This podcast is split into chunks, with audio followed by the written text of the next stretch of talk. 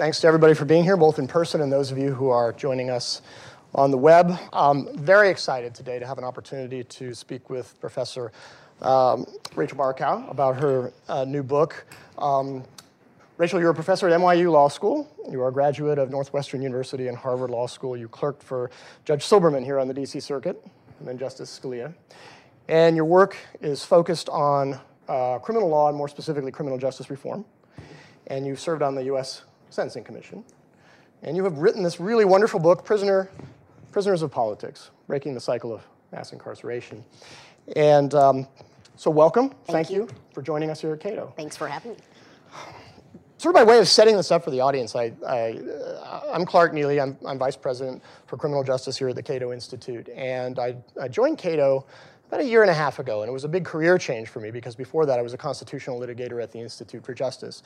But I got very interested in criminal law issues, um, particularly from litigating civil forfeiture cases at the Institute for Justice. For those who don't know, civil forfeiture is a law enforcement tool that enables uh, police and other uh, government agents to uh, take your stuff by asserting that it was involved in some criminal activity, but not proving it. Um, in theory, somewhere down the line, they would one day have to prove it, but basically it never gets that far, almost never gets that far. They just get to keep it. So I had real misgivings both about civil forfeiture itself, but also about the larger system in which it operates. And uh, the more I thought about it, the more concerned I became, and um, had the opportunity to come here to Cato to work on criminal justice work. And I think um, there's a lot of reasons why we should be concerned about um, criminal justice and criminal justice reform. But probably the leading one for me is that it's the um, it's, it's the point of most fraught contact for many citizens in this country um, and agents of the state, and often armed agents of the state. And so, in some ways, it's really where the rubber hits the road, and it's important that we get it right. And my sense in working criminal justice reform is that it, it reminds me a bit of the, the, you know, the story about the, the five blind men all touching an elephant, different parts of the elephant, and uh, reporting different things. But there's a little twist with criminal justice reform because essentially what everybody's doing is they're touching the elephant and, try, and it's a sick elephant, and then they're trying to, they're all offering different diagnoses. This is what's wrong, this is what's wrong, and so forth. What I think is um, particularly remarkable about, about your book is that um, just as we have been trying to do at Cato, it, it seems to really try to get to the root of things, to get to the heart of what the problem is. And, um, and so for that reason alone, I would commend it to everybody's attention. But it's also, um, it, it's a book that's just absolutely chock full of information and yet still incredibly readable. So Thank you. Yes. Would you um, try to set the stage, if you would, by giving us a sense of your um, perception of how concerned we should be about our criminal justice system and about the issue of criminal justice reform. There are so many things for us to, you know, that, that, that compete for our attention. Right. Uh, the, the situation at the border, the national debt, healthcare, uh, foreign policy where, in your view, should, should, should criminal justice reform be on this, you know, this, this sort of uh, whole list of concerns? Okay, I'd want you to put it in your top five, I would say. Um, so I'll let you have four others, but I at least want it in there. And the reason I think you should be concerned about it is we're at the point now in the United States where one in three adults has some form of a criminal record, which means one out of every three adults has now had contact with the state in a capacity where they were threatening them with arrest, conviction, sentencing, being locked in a cage. So it's an enormous sweep of the American public that has contact with the criminal justice system at this point in time. And the number of people at the end of that who find themselves incarcerated is also astronomically high. You know, we have the world's highest incarceration rate um, by far. And historically, for our country, you know, it didn't look like this in the United States before. You know, it starts in the 1970s and, and climbs ever upward. But before that time, we had nothing that looked like this. So it's the expansion of a punitive state that's got no historical precedent for us, that leads the world and touches all these lives. And in the process, it is based on lots of disparities, disparities on the basis of race, um, targets people who are poor, uh, leaves all kinds of human misery. And then the, the kicker, I would say, is you're not getting public safety out of it. You know, if it was doing something effective, if it was protecting society, it was pursuing a government end that would make you feel better, you know, then maybe you'd have a conversation about, okay, it, it leaves all these horrible things, but what are the benefits? When you look at the benefit side, you actually find this terrible policy. It makes pretty much everything it's trying to solve worse. Uh, because when all of those people who've had involvement with the criminal justice system come back out, and 95% of them do,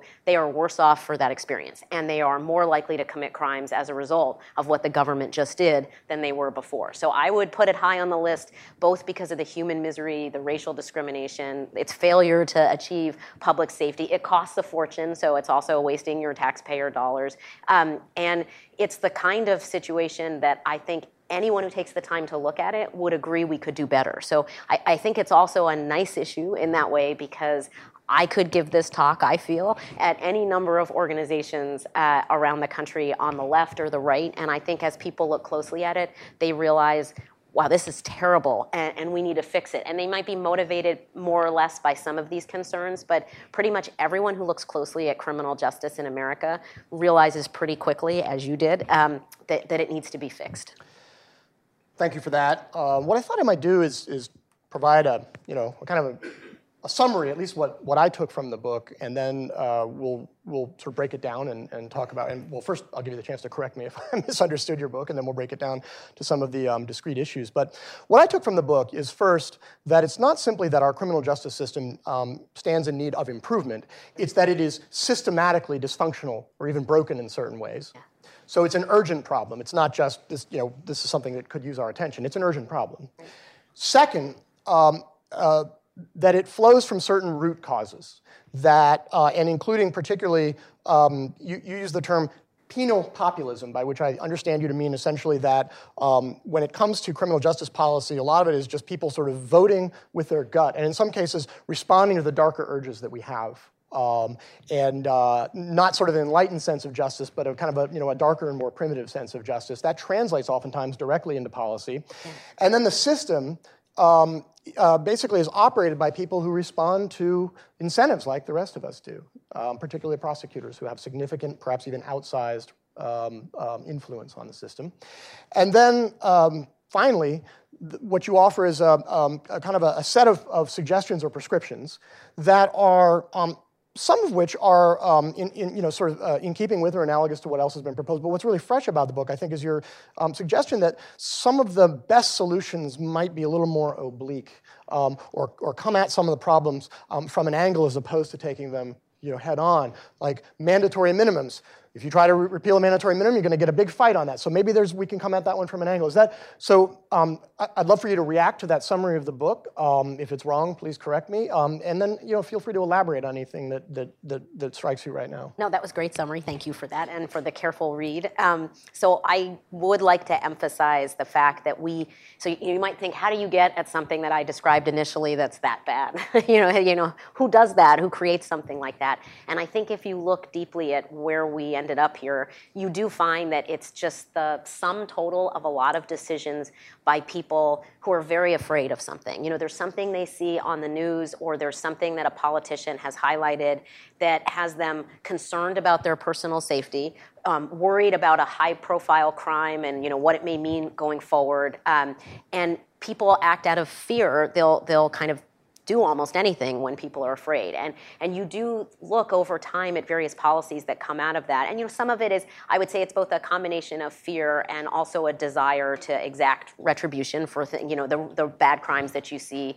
When people do horrible things to each other, people want justice done, and that's completely reasonable. Um, it's just that once that gets into the cycle of policy making, if it's just purely based on emotion without stepping back and asking, oh, okay, wait, actually, how should we deal with this issue, you end up with very bad policies as a result of that. So, you know, if you were to think about, you know, the example I like from recent events in, in criminal justice, if you looked at the analog of the two planes that had their crashes, the criminal justice type response to that would be we would never fly again. It wouldn't be that we would ground two particular planes, we'd figure out what was wrong with them and how to fix them. It would be this is all unsafe and we have to get rid of it. And you know so examples of that would be a jurisdiction has a system of parole so to look and see how does a person change over time if one person on parole goes out and commits a particularly violent crime that gets a lot of media attention, we have seen jurisdiction after jurisdiction in the United States just say, well, we got to get rid of parole. You know, just like we got to get rid of all air travel. You know, it's not something that was wrong with this person's parole profile or what this person received as supervision or how could we readjust. It's parole as a net needs to go away. And you know, you see that play out with countless criminal justice policies. So I agree with you completely that it's this idea that whatever the emotional reaction is to something then translates immediately with no intermediary into policy.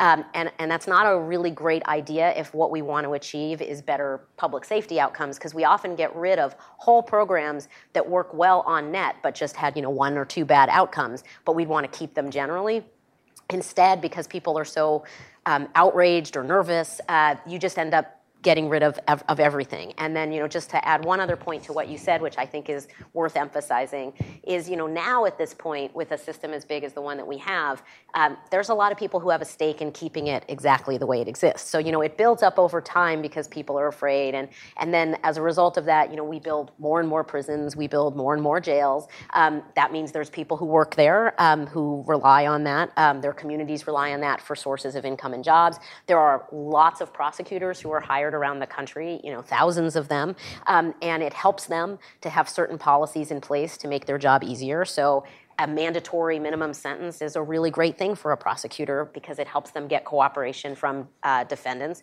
and it uh, helps them exact leverage so people plead guilty and they don't have to go to trial. They don't have to prove anything anymore. And so they like those things. When we think about scaling back so we could talk about the studies of mandatory minimums. They're not a good idea. Um, but there's a now there's a lobbying force in place that wants to keep them there. So i would say it's those two things together. There's the kind of initial impetus where people are very nervous about something and politicians want to respond to that and and they will propose what looks to be a quick easy solution.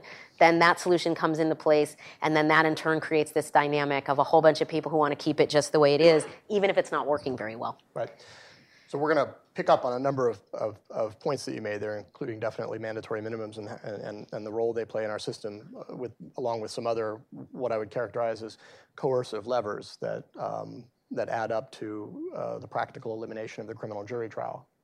But first, um, another thing I want to talk about is how policy does and doesn't get made. Um, but first, can you, can, you, can you share with us your thoughts about um, what do you think are, are the ways in which our criminal justice system are kind of um, most fundamentally um, broken, or what are the most fundamental kind of pathologies that you see in the criminal justice system? We talked earlier about how um, some people in the criminal justice space they, they, they, kind of focus on on various problems um, and treat them almost as if they're distinct. Well, there's you know there's pretrial detention and there's recidivism uh, and there's sentencing, uh, but can we can we kind of step back and say what are the root problems as far as you see? Oh, okay. That's a that's a doozy. So I'll get at a couple of them. So I, I think one would be a conventional assumption that severity is better. So I'll start with that, which I do think there's a kind of gut instinct that that um, than any of us might have that, well, the toughest punishment we have must be the best one to deter people, to incapacitate people. That must be the best approach. But it turns out when you start to look at evidence about whether or not that's true, it all comes apart. Um, in fact, people aren't deterred by those long sentences. What matters more for people is whether they're going to get caught, um, not the consequence if they do. Uh, and you could certainly reduce sentences by a lot, and it wouldn't have an effect on deterrence. Um, and then on incapacitation, what we tend to forget is 95% of the people who are incarcerated come back out again. So you have to weigh whatever value you're getting while you're holding somebody in detention against the greater risk they pose when they come out because they have been locked away for so long that their prospects on reintegration are so much more difficult. So that kind of key piece of conventional wisdom, I'd say, is one of the biggest pathologies. And you get that from having a popular decision making process that assumes that's the case and therefore supports those policies. So, unless you had some kind of mediating institution that said, hey, yo, wait a minute, maybe this isn't the right way to deal with things, maybe instead we should be putting more of our emphasis on what happens to people while they're incarcerated, shorter terms, and doing more to get the kinds of programming and uh, prisons that, that work to help people reintegrate. Um, or thinking about pretrial detention, you know, to say again, the piecemeal approach. You know, pretrial detention, the same idea. Oh, let's lock people away, uh, then they won't commit more crimes afterwards. You know, is that's not true either. Uh, and if you think about the people who are even a day or two being detained pre-trial, these are people who are likely living at the margins as it is. They're going to lose their job. They're probably going to lose whatever child care arrangement they have. They may lose their children uh, because of what of the fact that they're locked away for a couple days. So their whole life can unravel in just a few days of pretrial detention. So when they're released from that, think about are they more likely to commit a crime in that circumstance? Yes. And so the And it's pre-trial detention. They haven't Right. even been determined to have done anything wrong. but again, it comes from this kind of gut instinct of, oh, let's let's lock them away so they don't pose a risk without thinking about they're coming. They are coming out, and when they do, what have we what have we done? Um, and so I would say the root cause of all of that is this notion that letting people kind of make a kind of common sense gut reaction uh, assumption about things without stepping back and saying, well, do we actually know that that's true? Have we looked to see what happens when we do it? And then when we do that, we, we have validated studies, it's not controversial that this is not working well, um, that we don't have in place an institutional structure that allows the better information to dictate what we should be doing. And so it's that's the kind of key, key problem. But I would say it comes from these kind of a common sense assumptions people have that turn out to not be accurate, uh, but then that translate immediately into policies. And we could do that across, you know, a bunch of these. And I go through in the book just a whole host of examples of this phenomenon that I think is a problem. So there's, um, I think there's a parallel point because it, it, it's a distinct point that you make in the book that I think um, would be a good time to comment on, and that is that um, there seems to be some evidence that the punishments that people say they support for a particular crime in the abstract Oh, right. are different from what they would, uh, let's say that they were on a jury, and there's only a handful of states where jurors are, you know, have any involvement in sentencing, as you know. But where if they were and somehow responsible for deciding what the punishment should be in the, in, you know, as to an actual particular person, there's a differential between what, you know, their abstract sense of what punishment should be versus their, their real one. And, and the differential is usually in favor of less punishment for the, the actual person. Can you elaborate on that a little bit? Yeah, so that's another key part. I'm glad that you brought that up. So when people are afraid of things, you know, so they're afraid of the things that we see on TV and in social media, which are the worst crimes, you know, the most awful things that one human being could do to another. That's what makes the news and what gets attention. And so when there's a policy solution proposed, that's what we all have in our mind as the target of the policy. So, drug trafficking, is, people are thinking of kingpins. If you go back and you look at the legislative history in the 80s and 90s and what Congress was talking about when it passed federal drug laws, it's kingpins. It is high level traffickers. So it's the idea of saying we need a 20 year mandatory minimum to get at the leaders of these drug conspiracies. You know, fast forward to how those laws actually get applied, and they get applied to every single person who's selling drugs. So the person on the corner, uh, a courier who's bringing drugs over the border in a backpack who has like lowest level on the totem pole of that organization, everyone's getting hit with the mandatory minimum. Because if it's, a, if, they, if it's charged as a conspiracy, everybody's on the hook for the total amount distributed, right? Right, because there's no reflection when the law gets passed of how will this play out in practice and who might be affected, because we're focusing on the, the kingpin. Same would be true of sex offenders. You could ask yourself, who do you have in mind if I say the word sex offender? And most people are thinking about child abductions, stranger rapes. Um, in fact, sex offender registration requirements end up applying to people who urinate in public. You know, they got drunk and they didn't want to wait for a bathroom and they find themselves exposed in public. In a lot of states, that meets the definition of a sex offender. Uh, people who uh, go to sex workers, prostitutes, they're on the sex offender registry.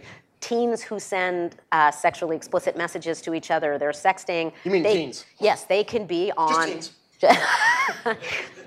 I- we have experts on that, I know. Um, but but um, that is the kind of thing that people aren't thinking about when they're thinking of sex offenders. And so when you think of who's ending up on a registry and who's going to have all these collateral consequences for a sex offender, they were set with the worst child abductions in mind, but they're going to apply more broadly. And so when people are on juries or they see the facts of a particular case, that's the dynamic you're talking about, where they'll say, oh my gosh, no. They may have well voted for the law that established the bigger penalty, but that's because they were thinking of somebody else. Uh, and when they get into the nitty gritty of these actual cases, all of a sudden they realize, wow, it's insane. Who would apply it to this? This is crazy. Uh, but yet they do. And we see that, you know, I have a whole chapter on this dynamic um, with many examples. These aren't the only ones of just this phenomenon. And it's, it's also a problem for the proportion of punishment that people get, and then how the law gets enforced. So, who gets hit with this is largely determined by who gets um, policed and who gets prosecuted. Um, one thing I learned uh, while working with my colleague Jay Schweikert on an amicus brief is that um, if, um, because of the way federal law is written, uh, and this is terrifying uh, because I've got two kids, so I know what's coming um, or what might be coming. If, um, if two teenagers are engaged in a perfectly consensual and perfectly legal sexual relationship, one of them's 18, one of them's 17, which is legal in every state, and the 18 year old takes some pictures, doesn't even, just could be a nude pictures, doesn't even have to be engaged in any particular activity, um, and those go up to the cloud, that is then a federal crime. Technically, that is considered the production of child pornography for which there is a 15 year mandatory minimum. And someone who finds themselves in that position, the only thing that stands between them and a 15 year prison sentence is the discretion of a prosecutor. Is that fair to say? Yeah, that, that, that's right. I mean, we are living in a time where you are really relying on the prosecutorial discretion, uh, the discretion of a prosecutor to decide whether or not you're going to be charged with any number of things, by the way. I mean, that is how you end up with how you have one in three American adults with some kind of a criminal record, um, because the sweep of our laws is so expansive. And it hasn't hit everyone yet, but there's probably, I always like to tell my criminal law class that, you know, there is, you probably all committed a crime. You know, I could probably find at least one that you have committed in, in the jurisdiction that we're living in. Um, and it's really just the virtue of not being the target of discretion that you haven't found yourself prosecuted and charged with it. But, but the power is out there in the government to do it. And, and you know, I do think that should concern us. Um, I want to jump ahead because that, that actually touches on something I wanted to ask you about, um, and we might as well do it now. Um, there's another passage in the book that struck me, um, in part just because I already agree with it, um, but that there was a time when the concept of a felony really meant something, that um, a felon was, was somebody who had really transgressed in a way that was, was truly antisocial, that, that really sort of was indicative of somebody who's, who's you know, a sort of genuinely bad person and a criminal. And it seems to me that we've, we've um, or one could make an argument, I think you do uh, to some extent make an argument in the book, that we've, in some sense, we've kind of trivialized this concept. Right? Because in a sense, um, most of us are felons. It's just there's some distinction between those of us who have been caught and successfully prosecuted and those of us who have not. Is that a fair you know, take? No, I think that's right. I mean, the concept of what qualifies as a felony in most jurisdictions, I think would surprise people. I mean, sometimes you hear about the cases on the news.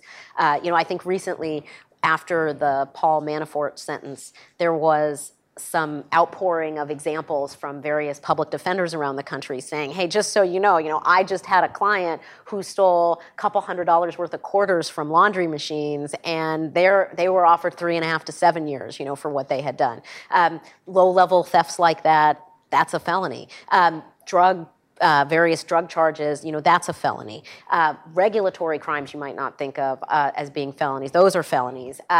Extortion, bribery. Have you ever threatened a merchant that you would post something negative about their product if they didn't do something to remedy the situation? In a lot of states, that's actually a, that's actually a felony. Um, so there are many things like that that that dilute the meaning of the term.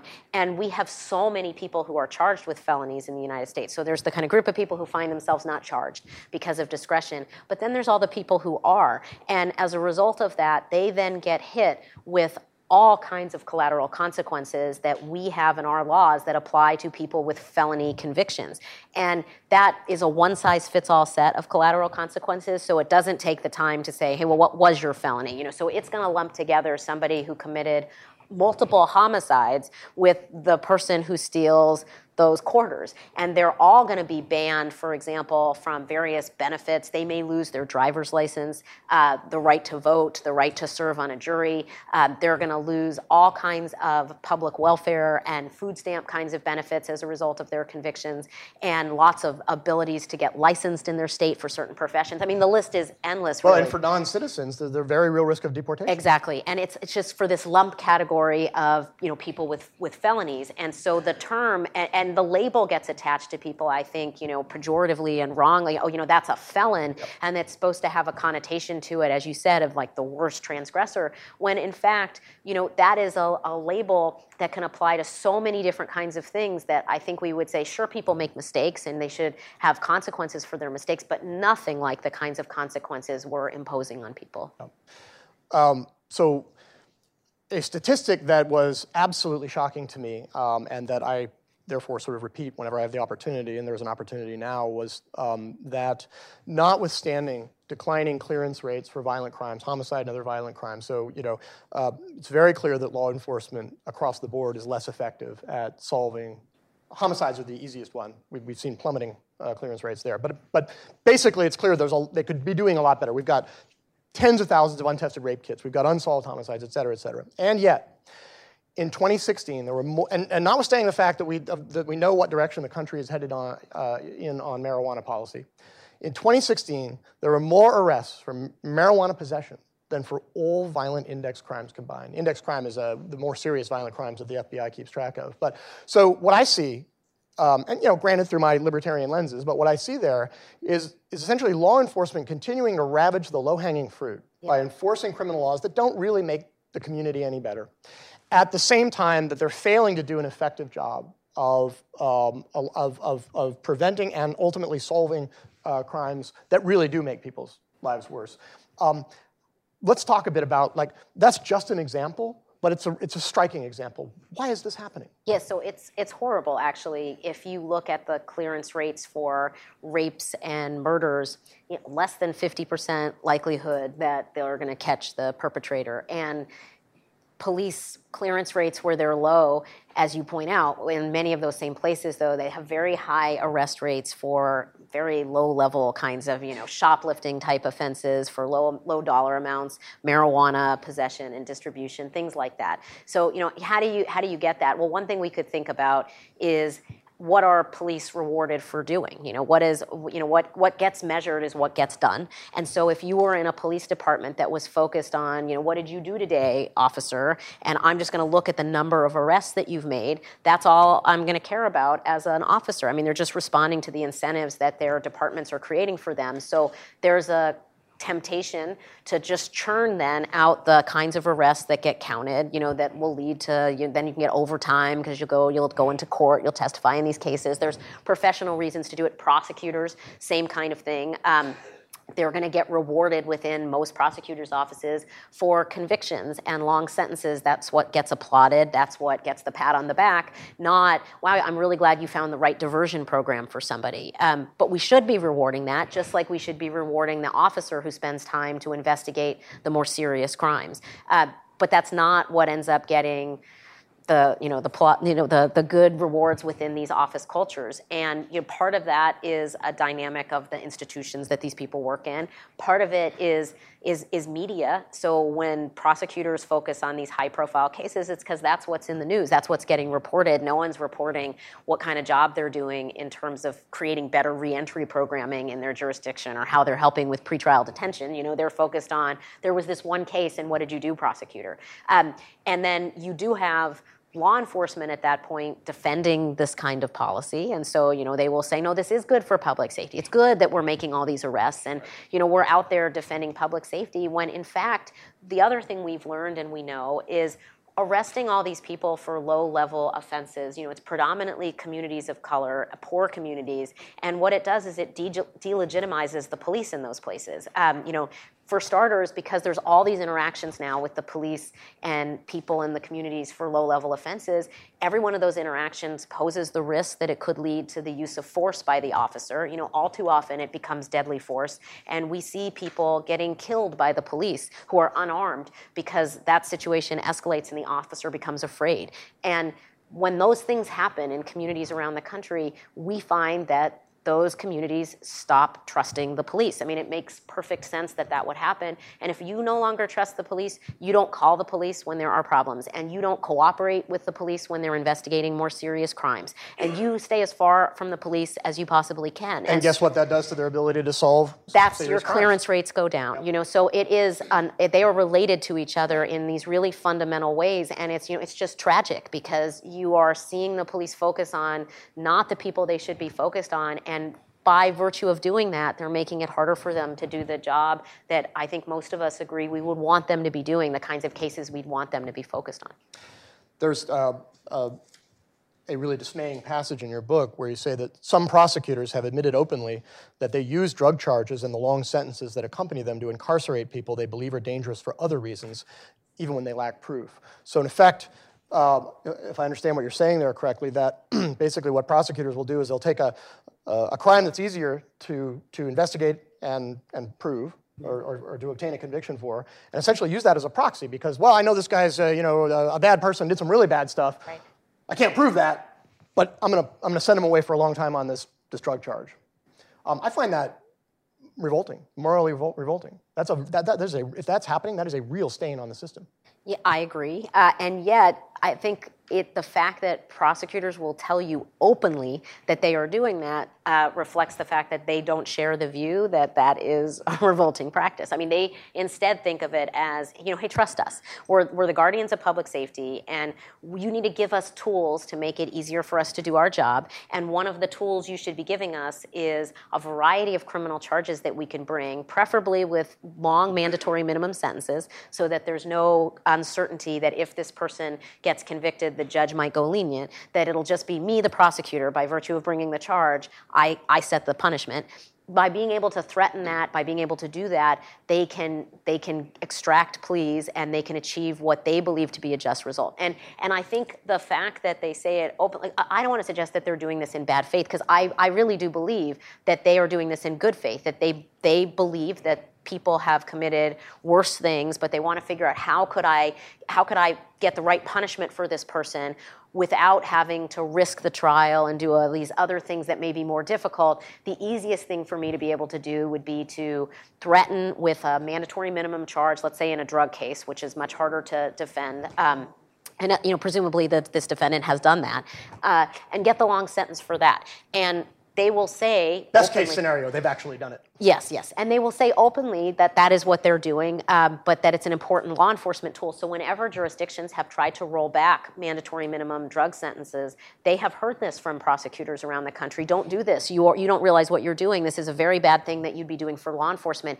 It will really take a hit on cooperation and on pleas. And I think implicit in that is the idea you know, jury trials, constitutional trials, they're too hard. Um, you know, we'd like to be able to have an end run around that. And, I, you know, every time I hear it, it, really bothers me that there's an assumption that the prosecutor is in the right place to judge whether that person really did those other crimes. Because what we are doing when we set up a system like that is we are trusting that one person to be the judge and jury for the individual who's being charged, that they are in fact guilty of those other offenses that they're claiming that they did, and that the prosecutor is so unsure of their ability to persuade a group of that defendant's peers at a jury trial, they're so afraid they might lose it that they want this other tool. That tells me their case is actually not so strong about that other incidence of violence and that in fact maybe the person didn't actually do it. And you know maybe they should have a check on their ability and their judgment in those cases whether it's actually right. But but that's not the sensibility that you would get from talking to them as a kind of professional organization. And again, I don't think it's bad faith. I think it really is the thought that, um, you know, hey, just trust me. I'm, I'm doing what I think is best here, and I'd like to have as many tools as possible to do it. But I do think we as citizens should really take a close look at that and ask, why would we trust someone with that kind of power? There's a reason that the framers put in the Constitution the kinds of checks on the government that they did in criminal cases. You know, that is that is the dominant theme of the Bill of Rights is worrying about the government government going too far in a criminal proceeding against somebody and being able to cage a citizen for something they have done, you know, we should want that to be the best process we could offer anyone. Um, we should all want it, not just because one out of three people now is having involvement with criminal justice themselves, but we should want it as a matter of public safety because we should want the right people being targeted for these things. And it creates a dynamic that doesn't actually sift and sort very well because it really does end up being that you get the prosecutor going after the kind of easiest cases to bring, the cases where they can exercise this kind of leverage and oversight. And it, it does create, I think, bad outcomes on a host of reasons. And, you know, just to add to it, um, and it's enormously racially disparate in the outcomes. When you look at who ends up uh, on the other end of those prosecutor uh, charges and threats, uh, we know it's disproportionately people of color. Mandatory minimums and how they're applied disproportionately applied on the basis of race. So, in addition to all its other faults, it has uh, the added horror of also having disparate impacts on the basis of race. Yeah. um, I want to quote another passage from the book, and um, this is sort of a. am um, indulging myself here because one of the one of the most frustrating things I think I hear from proponents of, of the system um, is they'll re- react to something about you know this uh, the idea that there are more arrests for marijuana possession than for all violent crimes. Oftentimes the response is, "Well, listen, I you know I don't make the laws, I just enforce them." Right. So the passage I want to read, and then I'd like I'd love to sort of um, have a little conversation about this. You write that. Uh, law enforcement officials stand ready to fight any significant change that would undermine their almost complete discretion to operate the system to their own advantage. It's a pretty strong charge. So defend it. Okay, so I back that up just so everybody knows. Um, in fact, I wanted more footnotes and endnotes in the book, but they stopped me because uh, they. By the way, that's a high-hanging curve that didn't break, so feel free to take it out of the park. Uh, no, so I just uh, so so yes, they do that, um, and we have all kinds of proof that they do that. So prosecutors are the leading lobbying group on criminal justice in the United States. Um, factually, just true. Uh, they go. Department of Justice has an, uh, a whole office devoted. Yes, to lobbying. Uh, the. Department of Justice justice lobbies for criminal justice legislation, and they are the chief lobbyist for criminal legislation at the federal level. And what do they lobby for? They lobby for the things that make their jobs easier. So when you look at a legislative hearing or transcript to find who's in there advocating for mandatory minimum sentences and longer punishments, um, it's prosecutors. Uh, in my home state of New York, right now, they're considering various changes to criminal justice policies, and the leading opponent is the district attorney's Association. And that is very true and characteristic around the country whenever jurisdictions are thinking about criminal reforms or changes. There's almost always a district attorneys association in there, some consortium of prosecutors saying, bad idea, whatever it is. You want pretrial detention? Oh, bad idea. You know, you want to get rid of cash bail? Bad idea. Um, you know, you're thinking of getting rid of gravity knives. That's one of our things in New York. You know, bad idea. So whatever it is, they're they're in there and they're lobbying. And I think one thing to me that is always very telling is what they're choosing to lobby on. And just coincidentally, it always happens to be things that make their job easier. So having longer sentences, you know, where are they when we so we know that pretrial detention, as I told you, is bad for public safety.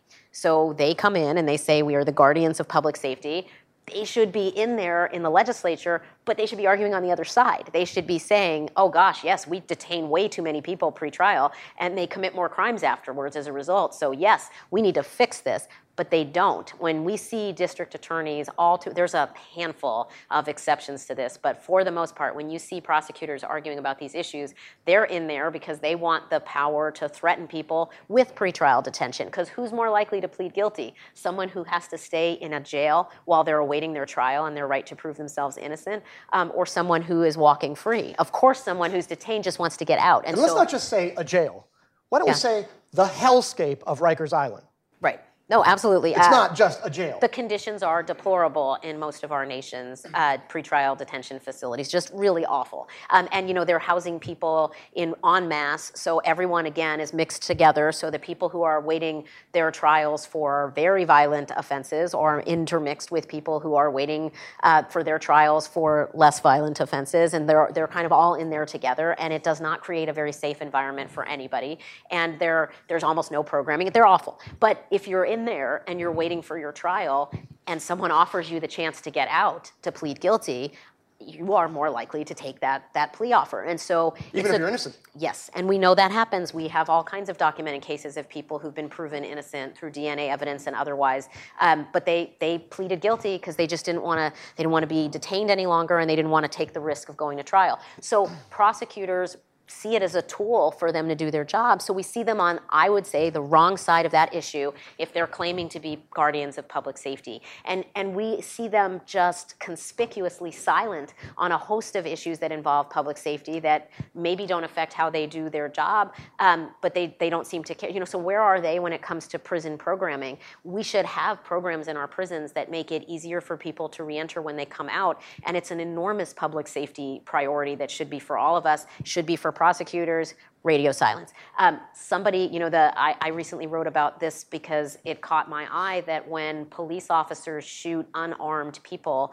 um, it's a tough standard of proof to bring those cases. Um, and it's also the case in many jurisdictions like California where this recently happened. There's no obligation on the part of the officer to de escalate first or to um, take a look at did the officer do something to create the situation that required the use of deadly force. That's just not part of the inquiry. But if we were thinking about public safety, of course we would want them to de escalate first. And of course we would want to look to say, wow, did the officer create this horrible situation in the first place? And we would want there to be at a minimum police discipline for that and, um, and potentially base prosecutions on the fact that an officer created the situation and didn't de escalate.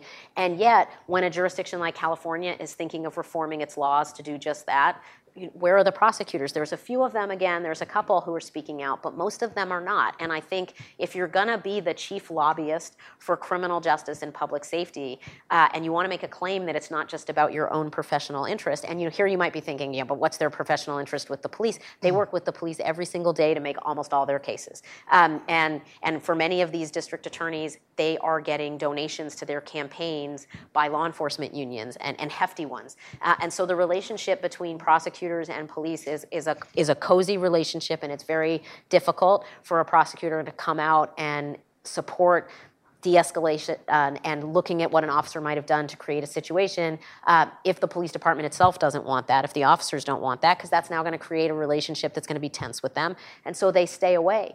Uh, but they shouldn't because if they are in fact supposed to be about our public safety all of us who, who live in these jurisdictions, they should be advocating for these things. And yet, when we see them out there, you know, it is always on the side of the things that just make it easier for them to do their job, to extract pleas, uh, to get cooperation, and, and not these broader public safety issues that I really do think they should be speaking on.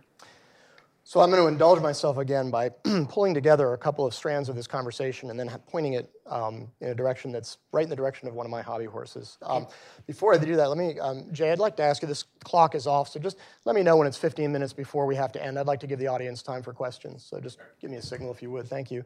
All right, so um, we've talked about. Uh, the maybe the um, it's a, it's a it's a bit of a rough or sloppy term, but overcriminalization, the propensity. We've got you know a lot of laws, and we we criminalize stuff that we probably shouldn't criminalize. So that's an issue. Um, I'm going to take us in the direction of of um, of another issue in the system that um, I actually think maybe the most or one of the most uh, pathological elements of the system. And you talk about it, so I know this won't come as a surprise to you, but I want to I want to really spend some time on this because I think it's important people understand this about our criminal justice system. If you look at the Constitution and the Bill of Rights, uh, you'll notice a couple things right away. First, the, um, the, the framers spent a lot of time talking about criminal procedure. And a lot, particularly the Bill of Rights, has to do with the procedure for having a fair adjudication of criminal charges. Can't miss that, right? Right. The other thing that you can't fail to or you can't fail to see, is that, at least I would say, is that they designed the criminal justice system to put citizen participation at the very heart of it. And um, interestingly enough, the right to a criminal jury trial is the only right that's mentioned in the body of the Constitution and the Bill of Rights. And the Constitution almost certainly spends more words talking about jury trials than any other single topic. Um, and so I want to I want to read another quote from the book and, and, and invite you to um, not just elaborate, but now I'd like to have a conversation with you about this, because I really think this is, again, maybe the single biggest pathology um, in the system. So you say that the framers constructed a constitutional architecture to guard against pathological politics of the kind we've been discussing. But their design assumed a world of criminal trials and a simpler body of laws that no longer exists right? So we've talked about the body of laws and the, the fact that it's, you know, uh, we don't just have like eight felonies like they used to have in, in merry old England, and you knew they were all bad, right? So let's talk about this, um, the, sort of the disappearance of the criminal jury trial, which was absolutely central to the constitutional architecture. And, but now we've got a situation where about 95% of all criminal convictions today are obtained through plea bargain. And let's be really candid about what that is. That's a confession. Uh, and 97%, more than 97% of all federal criminal convictions are obtained through plea bargain. Um, not to be melodramatic, but history is replete with regimes that excelled at extracting confessions from their own citizens, and our country is very much a member of that club. Is that fair? Yeah, there's an article um, by John Langbein, Plea Bargaining is Torture, that draws the parallel between those prior regimes that tortured confessions out of people. And the idea behind it is that it's it was coercion. judicially sanctioned. Exactly. It, it's, a, yeah. it's a coercive way to uh, extract a, a, guilty plea. So I, I, think that is a fair way to, to put it. Um, if you think about the many advantages um, that a, a uh, criminal jury trial present for the defendant, even a guilty defendant, um, particularly uh, now with um, you know, publicly supported uh, defense counsel. About 80% of people who go through the system have a, a government uh, paid for lawyer. Not always a public defender. Sometimes it's a private attorney who's working on it, you know, sort of for a voucher. Um, but so basically, chances are the government's paying your defense costs. Um, you, the government carries a very a high burden of proof, beyond reasonable doubt. Uh, everywhere except Oregon, it will have to be to a unanimous jury. Um, the, because the prosecutor bears the burden of proof, if something goes wrong at the trial, that's usually going to be a problem for the prosecutor, or it's a bigger problem for the prosecutor. There's a, you know, if they have an issue with the chain of custody, uh, if they have a witness uh, that either doesn't show up or can't remember, um, or a police officer, let's say, with some credibility problems, right? That's a problem for the prosecutor. So, so looking at this from the standpoint of a defendant, uh, the ability to exercise your constitutional right to go to a jury trial looks like a really smart and, and valuable thing to do. And yet, and yet, we've gotten to a point in our country's history where almost nobody chooses to do this. Right. What explains this lack of interest in exercising this incredibly fundamental and, and not unique, but, but um, it's not a right that very many people in the world, in the history of the world, have ever had, have even been able to exercise, and yet we as Americans choose not to. Why? Yeah, so I, I the a key word there is choose. you know, I, it's yeah. a it's a constrained choice, uh, and I don't think it's that they have they don't have an interest in it. It's that the threat of going to trial, of exercising your constitutional jury trial rights, is just so high. A prosecutor could say to you, "Look, if you decide to go to trial." Trial, I'm going to charge you with this other crime. Because remember, they're going to have this huge menu to choose from.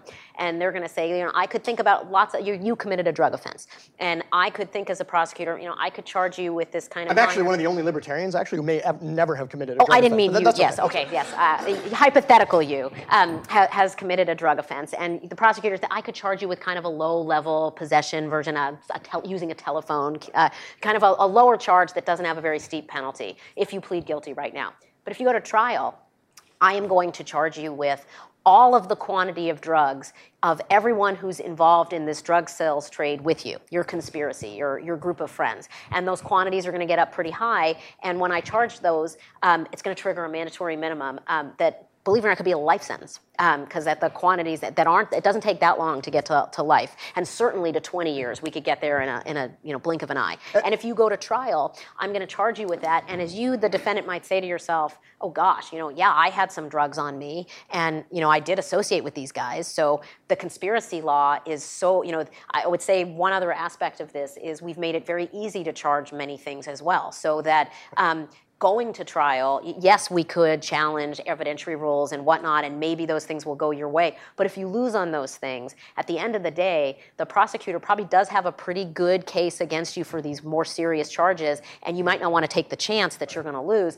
And Now you know if you do take the chance and you go to trial, you are looking at a minimum of 20 years. So you can imagine even an innocent person. Now we could kind of roll back and say someone who's like, though, uh, though I didn't have the drugs, you know, they they said they were mine, but they weren't mine. I was in the car, but they weren't my drugs, and I'd like to be able to explain to the jury how they don't belong to me.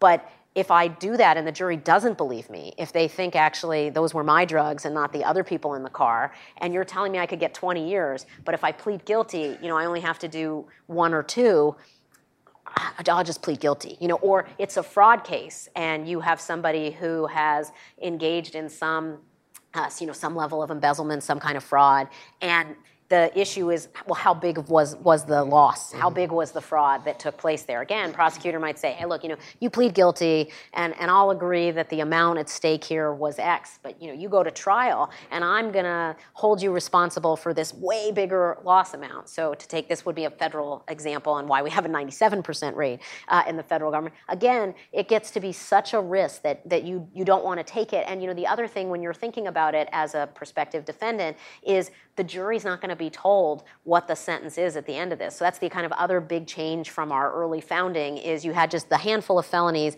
and everybody knew um, what the punishment was because it was likely to be death. You know, it was a severe punishment. And so you did have juries deciding in some of these cases, even if the person did it, you know, maybe maybe acquit anyways because knowing what the punishment would be at the end it would be disproportionate. And you could see that in for example a fair number of the lower level theft cases that would have triggered a death sentence. You see juries deciding not to convict because they knew the punishment. Now jurors are not told what the punishments are and they're not even told when it's a mandatory minimum. So the judge will have no discretion. So as a defendant, when you're thinking, you can't even think to yourself, well, gosh, surely a jury wouldn't want me to get 20 years because the jury will have no idea. And we look in these cases afterwards, sometimes they'll interview the jurors, and when jurors are told what the sentence was, they are horrified because they never would have gone along with a sentence like that, but they didn't know. You know, they weren't told. So as a defendant, kind of thinking about all this ex ante, should I plead um, or should I take a chance and go to trial?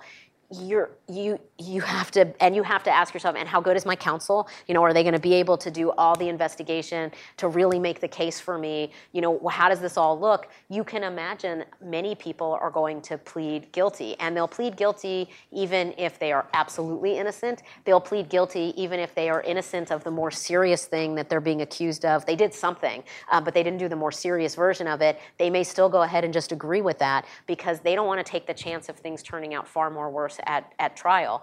Because, um, you know, when you think about what that, I mean, 10, we throw these numbers out like they're nothing, but, you know, 10 years, if you have a child in your life and you're away for 10 years, you have missed your, the entire childhood, uh, uh, you know, of your, of your child. So think about if you were in that situation, what you might decide to do. You might take anything to at least be able to come back out in one years, two years, three years, so you could at least, you know, get to see part of your child growing up as opposed to risking being away for those astronomical numbers that prosecutors throw out like they're nothing.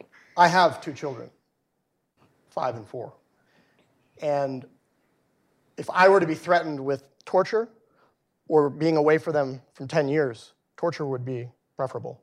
Um, so we may not physically torture people into taking plea bargains now, but it's possible that what we do is worse or at least more, more coercive. Would you agree with that? It puts pressure on people that I think if any of us just stop and think, what would we do in some of these circumstances? You know, I think, you know, absolutely. I mean, I am a very risk averse person by nature, so I might not be the best test, case for this. You know, I'm, I'm going to get to the airport four hours ahead of my flight. You know, I like to just, um, so maybe I'm like a bad example of this, but but even if you're not super risk averse, the chance that you could get 20 years in a system you, you don't know you don't know what it is and by the way the prosecutor may not have told you any of the evidence that they have against you because they're under no obligation to share that with you during plea bargaining you don't get that in places until like the eve of trial so you don't even know what they know well, and so you're you're blindly trying to figure out what should I do? What might they have up their sleeve? I'm afraid they're telling me they have a really strong case against me. Maybe they have some cooperating witness who's willing to lie to get a break themselves. I don't know. I'm going to not risk what is at stake in my life to just accept the offer in hand. And, and let's quickly talk about this. I didn't, I didn't know we were going to go in this direction, but this is something that, that people ought to know about the system. And I, I want to contextualize it, then I want to go back to something specific. Um, there, there are some kind of objectionable features of our system that sort of play out at the margins and in the shadows, right? It's, you know, um, one example I think would be the prevalence of um, of false testimony from police officers. It's, I would say, widely accepted that it's quite common. And the system is largely tolerant of it, I would say. Um, there are people, and I will to say that I am one of them that, that uh, believe that so-called Brady violations by prosecutors are fairly common. And a Brady violation is when a prosecutor fails to produce materially favorable evidence that the Supreme Court has held must be produced um, uh, before a case goes to trial. And um, uh, Judge Kozinski, among others, have taken the position that in fact Brady violations are rampant. There's an epidemic of them, he said. Um, but then there are um, other policies that are just front and center. And, and you, you touched on one just, just now. Um, there's an astonishing case out of the Fifth Circuit Court of Appeals, which is uh, back in my home state of Texas. Um, it was an en opinion, meaning the whole court got involved, and the issue in the case was, was this. Can the government engage in plea bargaining negotiations with a defendant and, and consummate those? In other words, obtain a conviction while withholding potentially exculpatory evidence that they know they would have an obligation to disclose if the case went to trial. And in this case, it was a videotape that showed that there was a he said, uh, well, it was a he said, he said situation. Prisoner and a guard got in a fight. The government said, Prisoner, you started it. Um, and so they basically charged him with attacking a corrections officer, got him to plead guilty to that. The videotape that was in the possession of law enforcement showed that in fact it was the prison guard that started it. And the Fifth Circuit held that there was no obligation to produce that Brady material before taking this person's guilty plea. That's our system. It's outrageous. And you know, when you think about how how does that happen? So how does it how does the prosecutor decide that's a good idea you know that that's justice in any meaning of the word? Um, and then how do you have a court of law that endorses a decision like that? You know and i do and i don't want to get us off where you might have wanted to take our questioning but i will say one of the chapters of the book has to do with who is on our judiciary enforcing our constitutional rights because we do right now and you know it's predominantly the responsibility of the federal judiciary our federal courts to protect constitutional rights. And our federal bench is made up of roughly 40% former prosecutors. And that doesn't even count the people who may have had other government side enforcement experience. It's just the prosecutors. Um, and if you look, well, so how many have uh, you know, public defense? 10%. And a bench that is made up predominantly of people who themselves were in these law enforcement positions before maybe don't see that as the horrendous problem that it is. I think if you had a more professionally diverse bench that had seen cases up close from other perspectives besides prosecution, I'm not so sure you keep getting decisions like that because we do, uh, you know, we have other we have other courts around the country. Uh, some jurisdictions are better at enforcing, for example, this obligation to turn material over. Uh, and, and I think that's an area of doctrine that could change and should change, but I don't think it will if we continue to have a bench that itself looks just like the prosecutor's office. You know, it creates some of the same dynamics. They're also elected to office. So if you kind of think of in our country right now, um, you know, that's a pathway to professional success. A lot of people know that and think about it as they're thinking about their career aspirations in law. Well, you know, maybe I'll be a prosecutor, and then from there I could become a judge. I could run for higher office. I could get these other positions. You know, people aren't thinking about that same pathway. I'll go into public defense, and then I'll, you know, I'll become a judge. I'll become a politician because you you won't. Um, and so it's a pathway for those other those other fields. And what it means is that we have in our government a real domination of that worldview, and it's it's very hard to check then against abuses by that same profession if you have so many people who. And again, I don't think it's bad faith. I think it's just the way human nature works and how we think about our roles in society. You know, that if you have that job, that's a good job, you're doing good things. The other people who have that job must be doing good, they must have had their reasons, you know, and you just kind of give them the benefit of the doubt, I think, if it's someone who you have a professional affinity with. And I don't think that's a good thing, though, for us as a society to have one profession dominate like that, especially when that profession is in charge of, you know, putting all of us into potentially into cages uh, and depriving people of their liberty. You would, we should want a robust check on that, you know, just to make sure, not to suggest any of it is bad faith, but, but you know, get a, get a, you want a second opinion, right? You go to a doctor, you want to get a second opinion by, by somebody else. We should want a second opinion before we take away people's liberty, and it shouldn't just be that you end up with basically the same kind of person making that second assessment. Yeah, it's, it's a great point. I think a really important point um, because you know, judges um, were sort of envisioned to be these you know, neutral sort of referees that ensure that the rules get followed and uh, the law gets uh, interpreted, uh, you know, uh, dispassionately. Um, I will say, as I mentioned last night, we um, we actually did a study here. Uh, um, we've got the, the, research, and now we're, we're pulling it together, um, you know, in the narrative form. But we looked at the the background of every sitting federal judge, uh, and just to see um, you know, sort of whether there was a disproportion. So you studied one study. Our numbers dovetail almost perfectly with yours. And we didn't just look at prosecutors. well, that's yeah, what I thought yeah, too. Yeah. but um, so we didn't just look at prosecutors versus former defenders, and that is about four to one. We expanded it, and what we looked at was um, basically every judge whose formative professional experiences were as an advocate for government, a courtroom advocate for oh, government. So not just prosecutors, but people who were in a courtroom um, advocating for government versus people whose formative professional experiences were advocating for individuals against government. And that would include not only criminal defense attorneys, but like what I used to do, litigating, right. you know, for a, a civil rights organization. That ratio is seven to one. Seven to one former government advocates versus former advocates for individuals against government. And um, just a couple of points really quick about that. One is personal. Um, in some whimsical world where uh, like a libertarian like me could get nominated to the federal bench, it would be ridiculous to, to say that my 15 years as a libertarian constitutional litigator would not color my, you know, my approach to that job. You would absolutely want to know that about me. And it probably would help, I would probably be influenced the margin, right? Yeah. Second point, we know that prosecutors basically believe this as well. And you know how we know it is when they exercise their peremptory challenge right. at the rare trial that they find themselves in, one of the things that will get you struck from the jury is having a certain background. They know very well that your, that your background may influence your decision making at the margin, and they're very eager to make sure that you know, the jury looks a certain way, and guess what? Our judiciary looks a certain way. And your last chapter in the book um, is, is about um, basically kind of resetting that and saying, hey, is that what we want? Is that how our federal judiciary should look? Should it be uh, radically unbalanced between people whose formative experiences were advocating for government versus people whose formative experiences were advocating for individuals?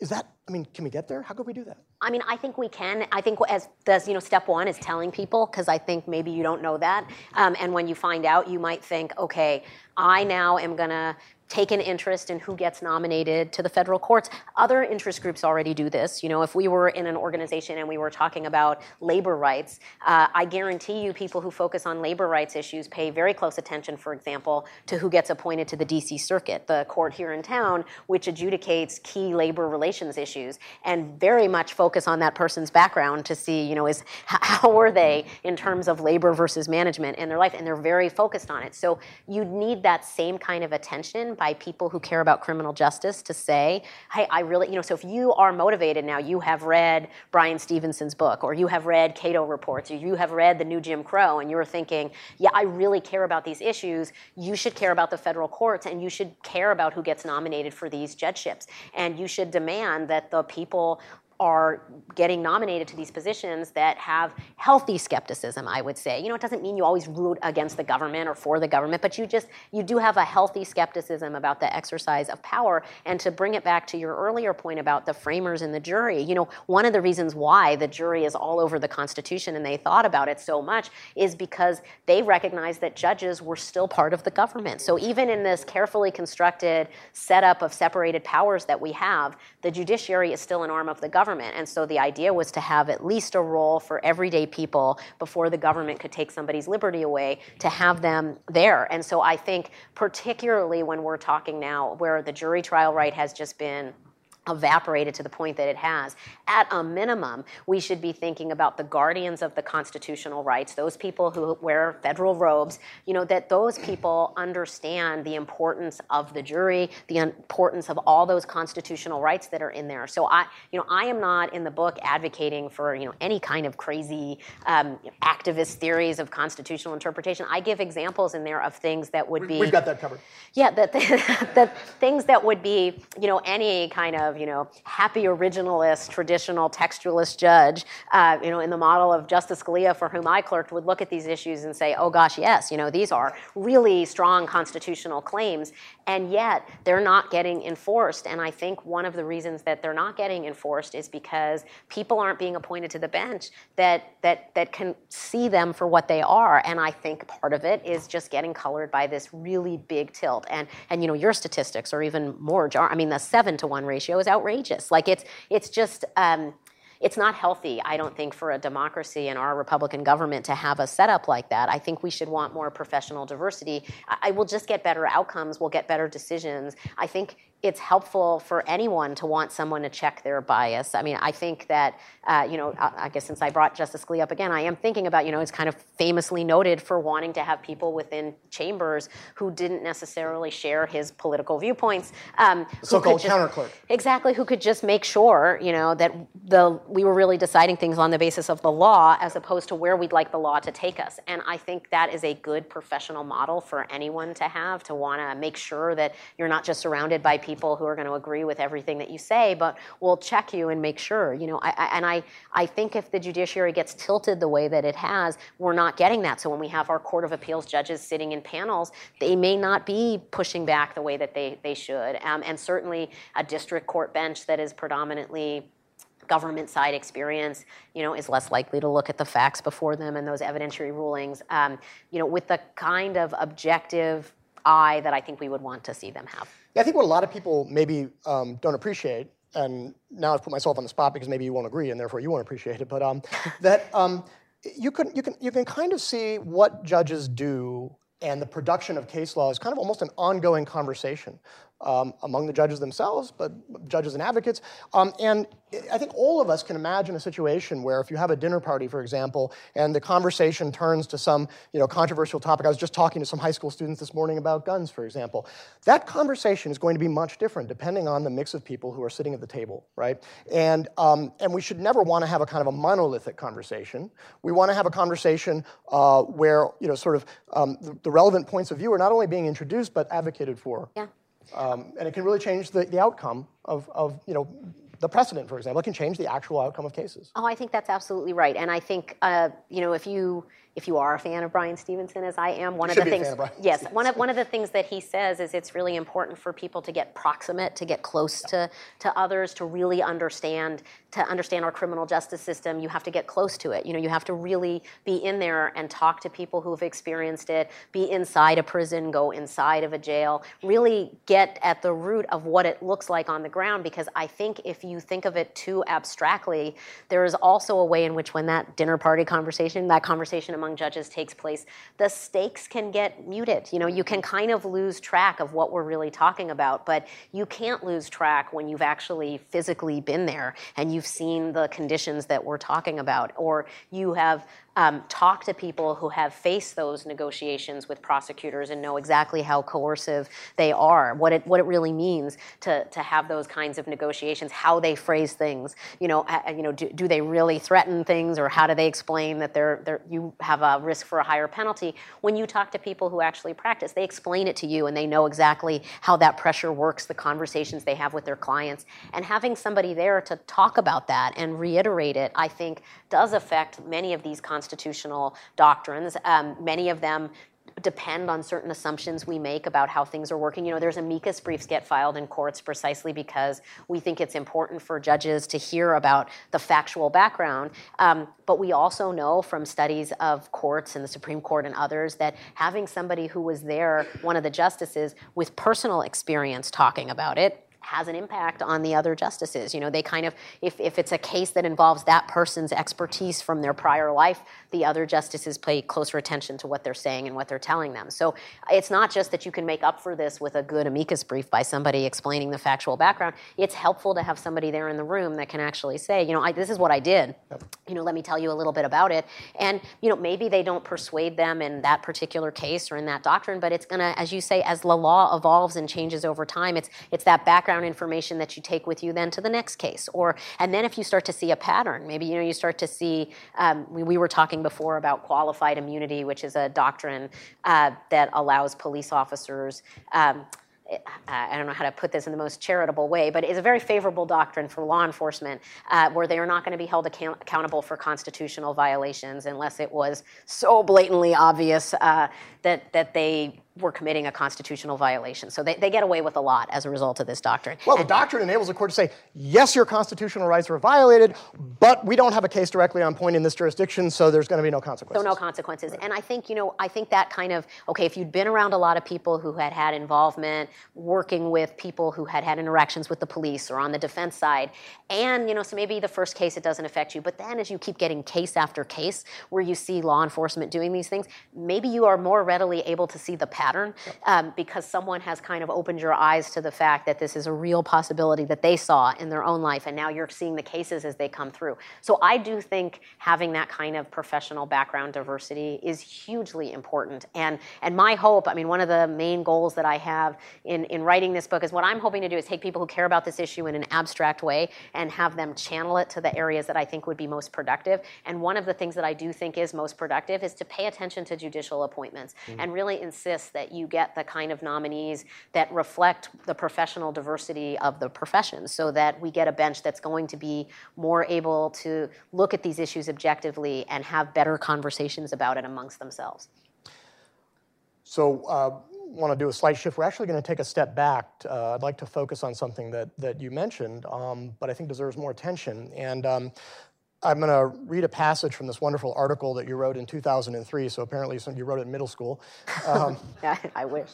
recharging the jury, the criminal's constitutional role in an era of mandatory sentencing. And um, I'm going to uh, read a passage and explain why I'm picking up on it and what, how I think it might connect to this book. Um, here you say the framers continued to believe that the criminal jury was much more than a utilitarian fact finding body.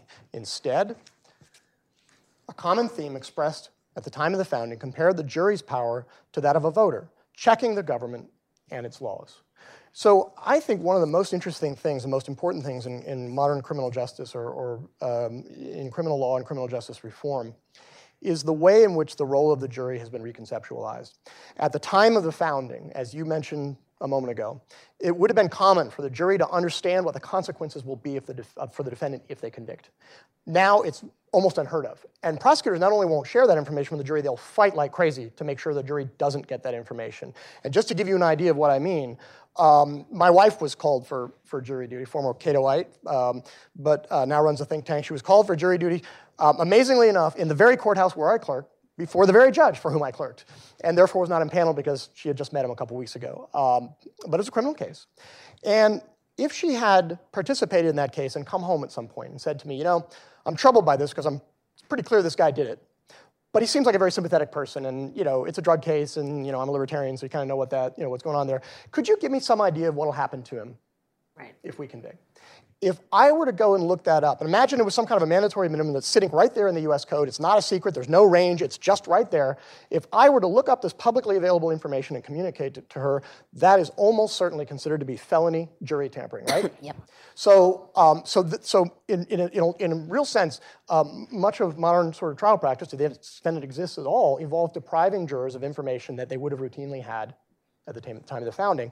So that the role of the jury, and this is, this is I have this hypothesis that maybe this is another reason why uh, the jury trial has, in, in essence, gone extinct. It's not only that plea bargaining has become so coercive, but the value of a criminal jury trial is less than it used to be. Yeah. Why? Because the only thing the jury is going to decide is basically whether the elements of the crime have been. set. Did he possess those drugs? Are they in fact drugs? Is it more than this quantity? And the current conception of the jury is that's their entire role. That's it. They don't serve a, an injustice preventing role. They don't send a, serve a government checking role. They're not told about jury nullification, which, by the way, we call conscientious acquittal because I think it's more accurate, uh, certainly less pejorative. Um, so, would you agree with me that the that the, the, the, the decline in influence of the of the criminal jury trial may be more significant than sort of most current criminal justice reformers give it credit for, that may be more explanatory. Oh, yeah, no, I think it's a, you know, as you pointed out, I wrote that a long time ago um, because I did think we were seeing a very disturbing trend of not allowing the jury to perform what I think was its originally intended role, which really was to be a very active check. I mean, there's a reason it's in them, even before the Bill of Rights, there's a reason it's right in there in Article 3 because the framers thought that was hugely important. And then, you know, it gets mentioned again when we get to the Bill of Rights because the idea, when you go back and you do the, the reading, is that you needed to have a check against government overreach. And when you think, okay, well, what is that check? Is it exercised by just finding specific facts? You know, no, that's ridiculous. Of course not. It's to be a check on the application of a law in a given case, if applying that law would be excessive.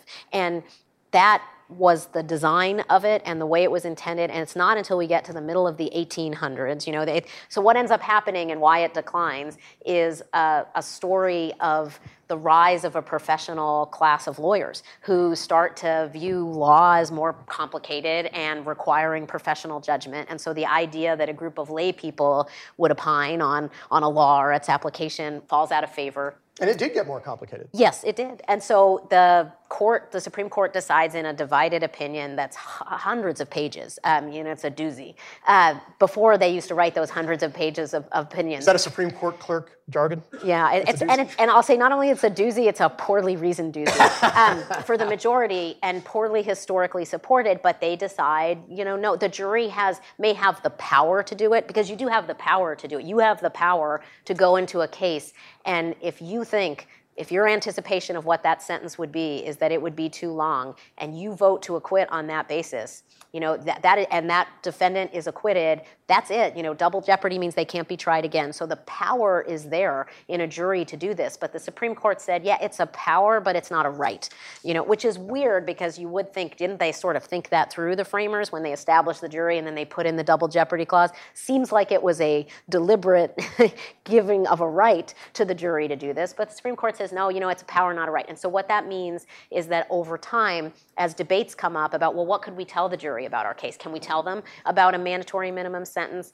And you have judges saying yeah, no nope because that's not their role. They, yes they may have the power if they did find out about it but but they're not entitled to hear about it in the course of this case. Or you know could we tell the jury about why the defendant thought this a conscientious objector or defendant who thought a law was unjust can the defendant explain it to the jury? Nope you know because again it's a it's a power not a right and so over time the jury's ability to check the government is going to dissipate because it's not going to check then on whether or not the government properly selected this defendant for the application of this law because even though the defendant may fall within the letter of the law you know he or she's not within the spirit of it because the sentence would be too grossly disproportionate that checking function goes away. And that means that now when prosecutors are threatening defendants um, with a longer sentence if they go to trial, a charge that's more severe, a defendant's going to know that the jury isn't going to be a very valid check for them on that part of it. It'll just be on the facts. So it's really just the defendant's anticipation of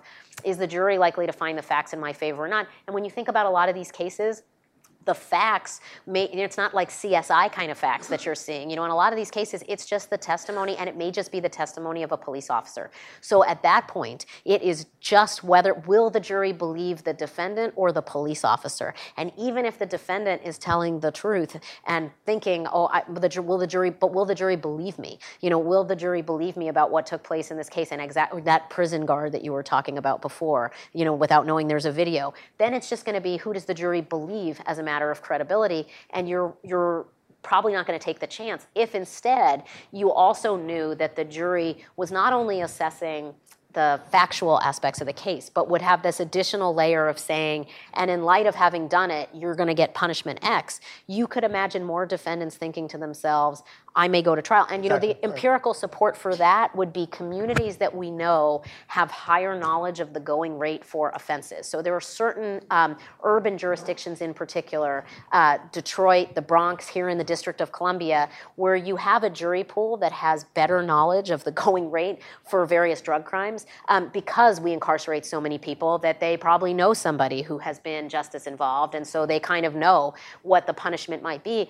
And the rates of acquittal in communities where there's greater knowledge are higher. Um, so they weren't told about it because they're not allowed to be told about it, but they happen to have the information just from their life experience, and the acquittal rates are higher in those places. And I think that tells us what we would maybe see had we had more of that kind of knowledge broad based. Um, but how do you get that information? Because the last footnote I'll put to this is not only would Clark have been potentially prosecuted for you know uh, jury tampering for doing that when we had an outside our New York courthouse uh, a few years back this elderly man um, in his 80s, and he set up a little booth, uh, and he was part of this fully informed jury association, just to let people know generally about your right in a given case if you want to acquit, that you have that power under the Constitution. So just explaining people's constitutional rights, and it bothered the judges in that courthouse so much that they complained to the U.S. Attorney's Office, and the U.S. Attorney's Just Office Just down the hall. Yes, Yeah.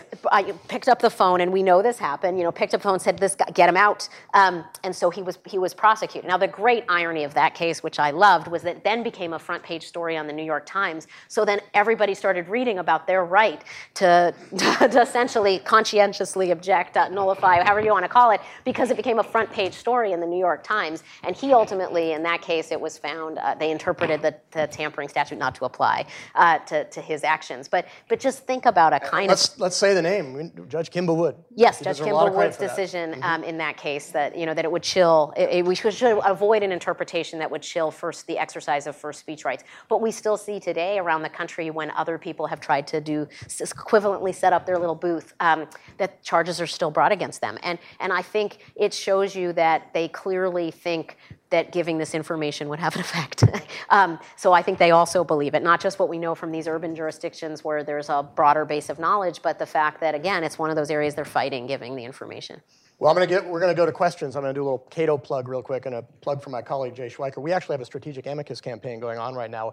We have filed amicus briefs in two felony prosecutions for uh, distributing jury nullification literature, uh, one in Michigan, one in Colorado.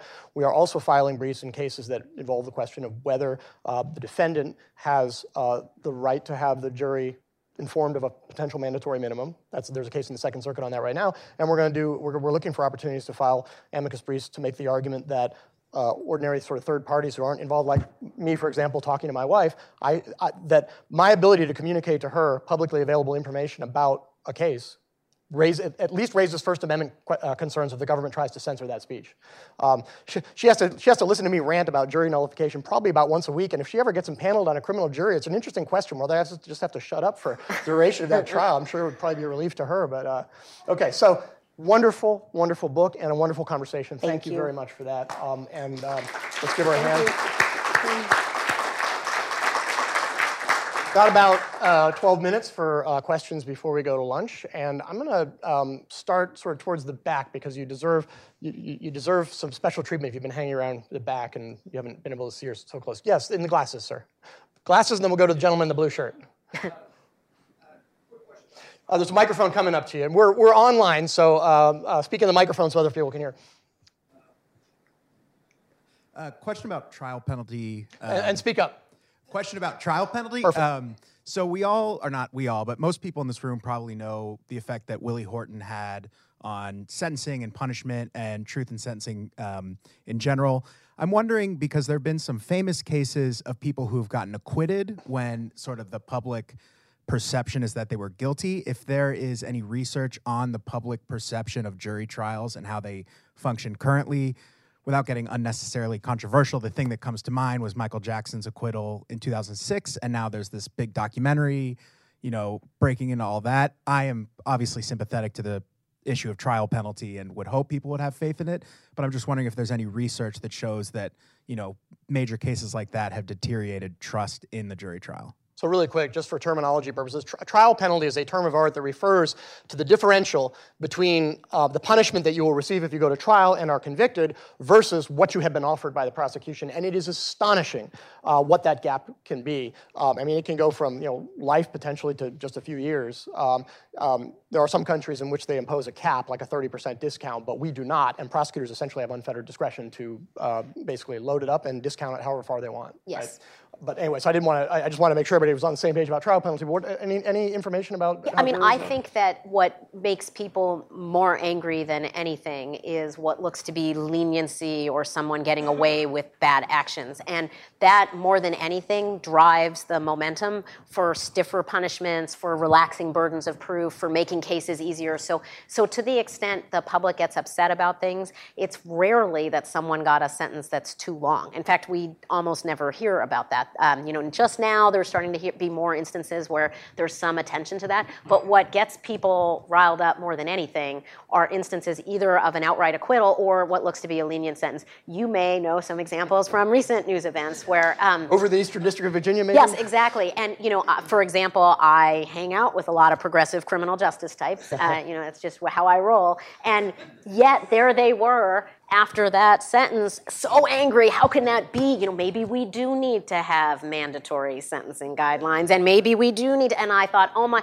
this is exhibit a for how you get mass incarceration. And so not only do I think that high profile acquittals or lenient sentences have an effect on the public, I think they have the effect on the public because I think it, those are the stories that get attention and get people upset. And instead of, again, kind of reflecting back and thinking, okay, what, what should we do about this kind of crime and how do we prevent it and what's the right response, it tends to just be, well, maybe then an opportunistic, law enforcement official, prosecutors association might come in and say, well, you know what you really need to do? We got to get rid of the statute of limitations on every possible offense that involves this. Or we need to change the mens rea standard, the mental state that the defendant might need to have in a given case, because gosh, that's hard for us to prove. You know, just thinking of various high profile cases around will often lead to a request for a particular kind of reform. And the public, primed to be thinking about just that case that got them so upset, thinks, yes, because I don't want that injustice to happen again.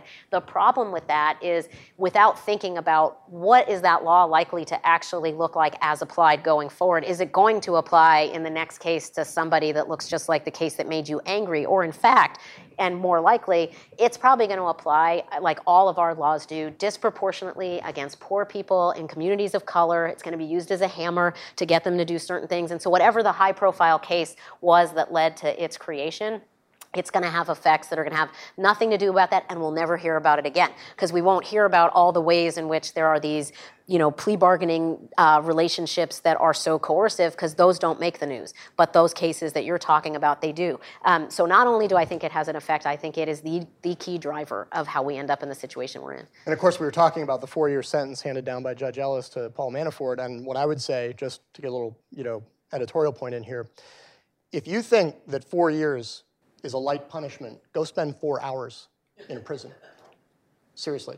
Um, four years is by no stretch of the imagination a light punishment. It is a disproportionately light punishment compared to what we do to other people. Right. But it's not so much that Manafort didn't get punished severely enough, it's that we are punishing others too severely. Right, and too often the temptation is, well, let's level everybody up. Let's raise everybody's sentences. Let's raise his, as opposed to thinking, well, we need to bring down those other sentences because they're too long. Uh, okay, so Back corner, madam.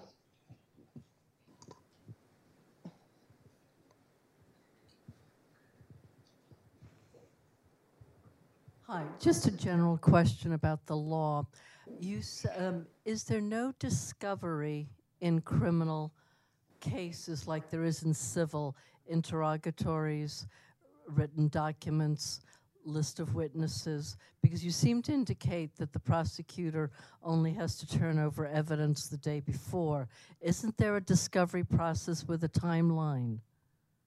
It, so, first of all, it varies significantly from jurisdiction to jurisdiction.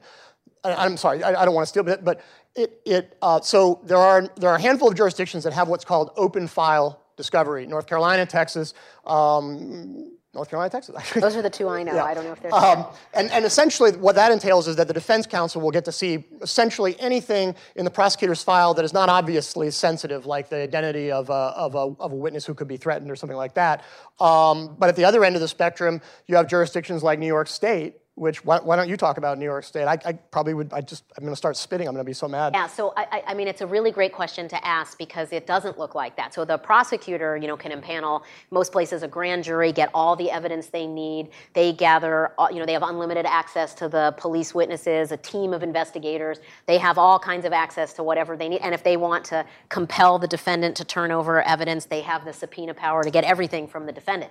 So what does it look like on the other side? So in a in a state like New York, where I'm from, um, they turn their evidence over basically right before trial. You do not have access to that evidence as a defense lawyer as you're trying to decide whether to plead guilty or not. So right now in New York, there's pending legis- there's a proposed bill that would make files um, more like in North Carolina and Texas, this idea of open file.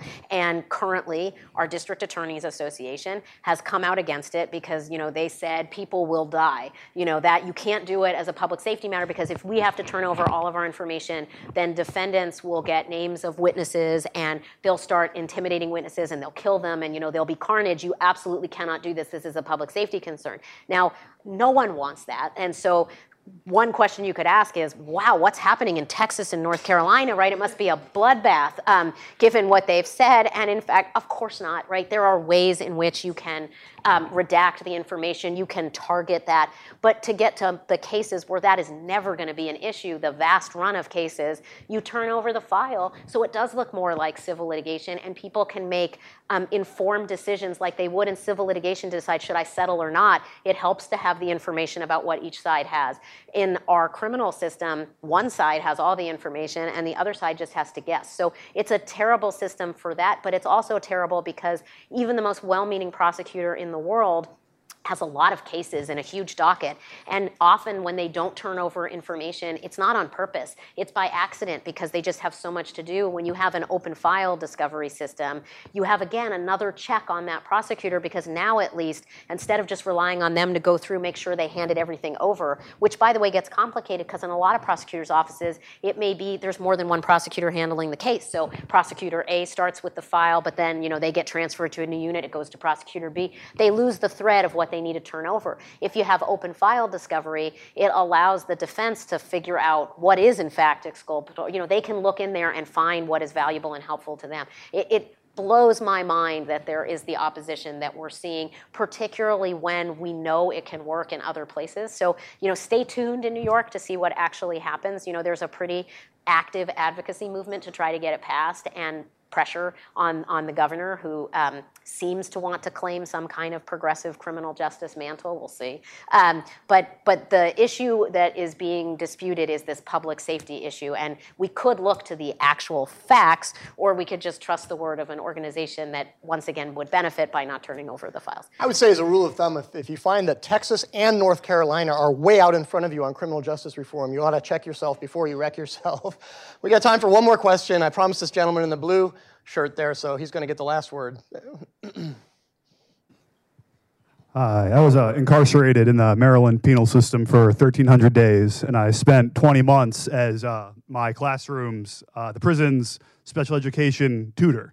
And I was had access to the students' files, and literally all of them had lead paint exposure, a head injury, something that happened to them in their youth and their upbringing to lead into their educational disability which didn't really seem to play into any of their cases, talking to them and talking to the teacher. Um, and you've talked a lot about the judicial issue, the seven to one ratio four to one, and the way judges seem to keep their seats, lasts a long time, any kind of turnover will take a while. And I was really surprised to learn along the way that judges just become judges. There's no new test to become a lawyer to a judge or anything. Um, and so, do you think there's any room for bringing in, you know, biology, medicine, you know, all this brain plasticity, exposure to toxins, head injury, to have judges make more humane decisions and understand that if you take, you know, kids, 14 year olds, teenagers, and keep them in these neighborhoods and these communities, of course they're going to commit crime. And criminologists have been saying that for 200 plus years.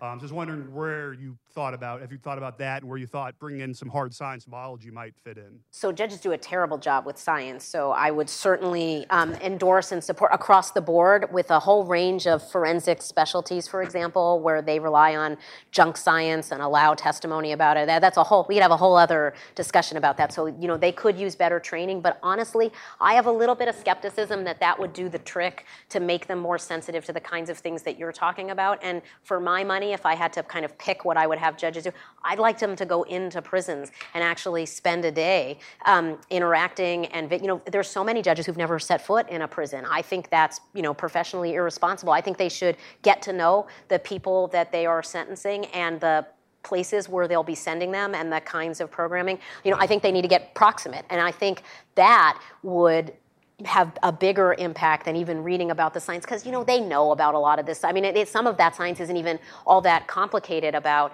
the kinds of trauma that people are facing growing up. Um, their exposure to if it's lead um, the idea that most of the people i mean many of the people in our system you know they may be perpetrators of crime today but they are likely to have been victims of crime in their past you know that stuff is available and known and it, it gets to judges in briefs but you know i don't know if it has the resonance that it should be having. And so while I endorse your suggestion for sure, I also think it would probably do them even more good, frankly, to maybe assume that kind of teaching role that you had for a day and really get to get to know some of the people and see the circumstances where they're sending them. I feel like every prosecutor in this country and every judge, for sure, should have to visit the facilities that they send somebody to. I, I think the fact that that's not true is crazy.